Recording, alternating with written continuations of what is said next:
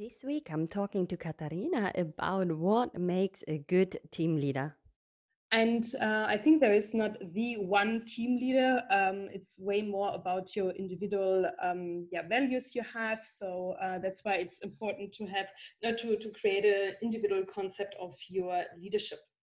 Also, it empowers your employee a lot when he or she gets a chance to um, yeah, talk about his or her expectations as well. And when it comes to the team leading, you get a pretty good idea what's important to your employees and what are they good at.